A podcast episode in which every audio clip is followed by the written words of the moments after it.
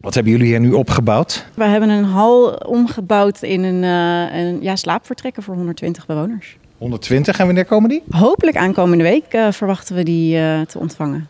En, en wie komen hier dan? Dat weten we nog niet. Dat weten we eigenlijk echt pas uh, ja, bij ons als we op de aankomstlijst komen te staan. Dan zien wij, oh, morgen komen deze en deze bewoner binnen.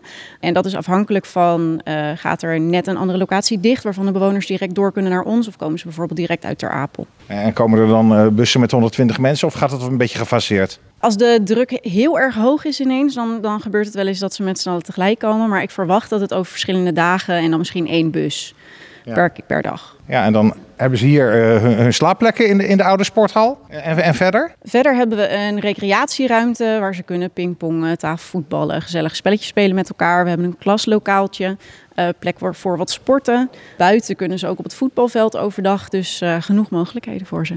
Van, van, van, de, van de buren hier? Ja, de buren die hebben gezegd, nou overdag uh, gebruiken wij het niet, dus maak er vooral gebruik van. Ja. En dat vinden onze bewoners wel heel fijn, denk ik. Even naar de wethouder, jullie Sterfstra. Uh, ja, we staan hier dus in die lege sporthal. Uh, is, die, is die nu al definitief buiten gebruik voor sporters? Nou ja, dat, he, je, kent de discussie vanuit de raad, maar het idee vanuit het college is... We hebben de nieuwe sporthal 1574.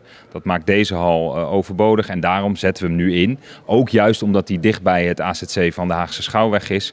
als een soort satellietlocatie voor noodopvang van vluchtelingen. Voor vier maanden, geloof ik, hè?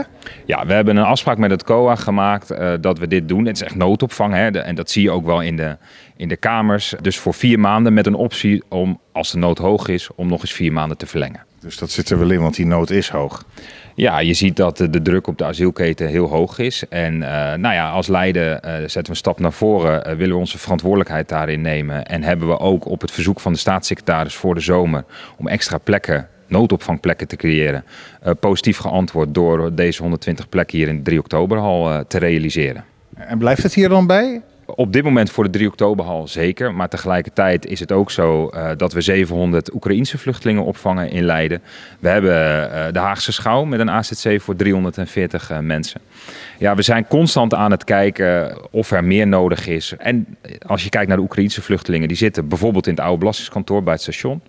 Uh, dat gebouw staat op de nominatie om gesloopt te worden op termijn. Dus ook uh, nu de oorlog in, in Oekraïne het er niet naar uitziet dat die snel afloopt, zullen we de, deze mensen ook moeten herhuisvesten. Dus dat maakt dat wij constant aan het kijken zijn in Leiden. Zijn er locaties uh, beschikbaar, bijvoorbeeld oude kantoorpanden, die we tijdelijk zouden kunnen inzetten voor mensen die op de vlucht zijn voor oorlog en geweld. En wat is het antwoord op die vraag?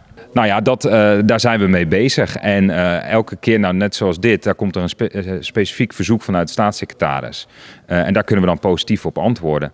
ik kan nu niet zeggen locatie A of locatie B, maar we zijn daar wel constant naar aan het kijken in de stad. Nog een keertje terug naar Robin, want je zei 120 mensen. Je weet nog niet precies wie, maar je weet wel dat het alleen maar mannen, geloof ik, zijn, hè? Uh, ja, dat is in verband met de beheersbaarheid is er wel gekozen. Minder privacy, dat er alleen maar mannen komen die afspraak is gemaakt. Ja, geen gezinnen met kinderen in dit soort hokjes toch, want dat zijn het toch. Ja, dat je niet uh, langs een krijzend kind uh, ernaast ligt in een hal. Nee, dat leek niet zo prettig.